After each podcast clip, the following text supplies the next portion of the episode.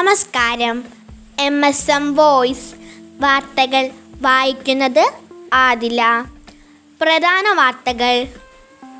തിരുവനന്തപുരത്ത് പതിമൂന്ന് പേർക്ക് കൂടി സിക സ്വകാര്യത നയം ഉടൻ ഇല്ലെന്ന് വാട്സപ്പ് കണ്ണൂരും കാസർകോട്ടും നാളെ റെഡ് അലർട്ട്.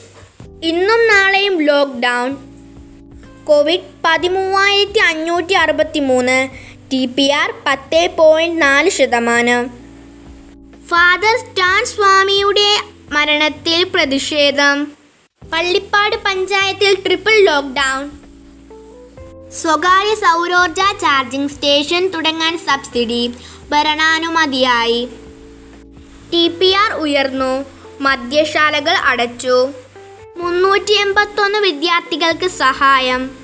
ഒപ്പം നിന്ന് മനോരമ നല്ല പാഠം സ്മാർട്ട് ചലഞ്ച്.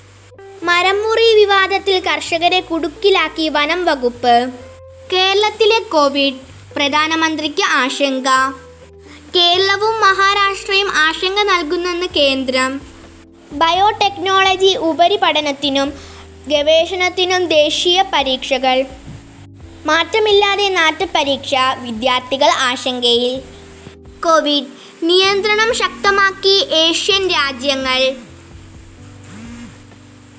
കിറ്റക്സ് ഗ്രൂപ്പും തെലങ്കാന സർക്കാരും തമ്മിൽ തത്വത്തിൽ ധാരണ.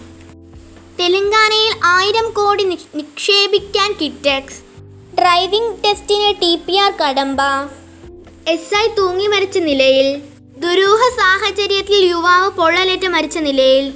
വിസ്മയയുടെ മരണം. ഭർത്താവിന്റെ ബന്ധുക്കളെ ഉടൻ പ്രതി ചേർക്കില്ല. കായികം.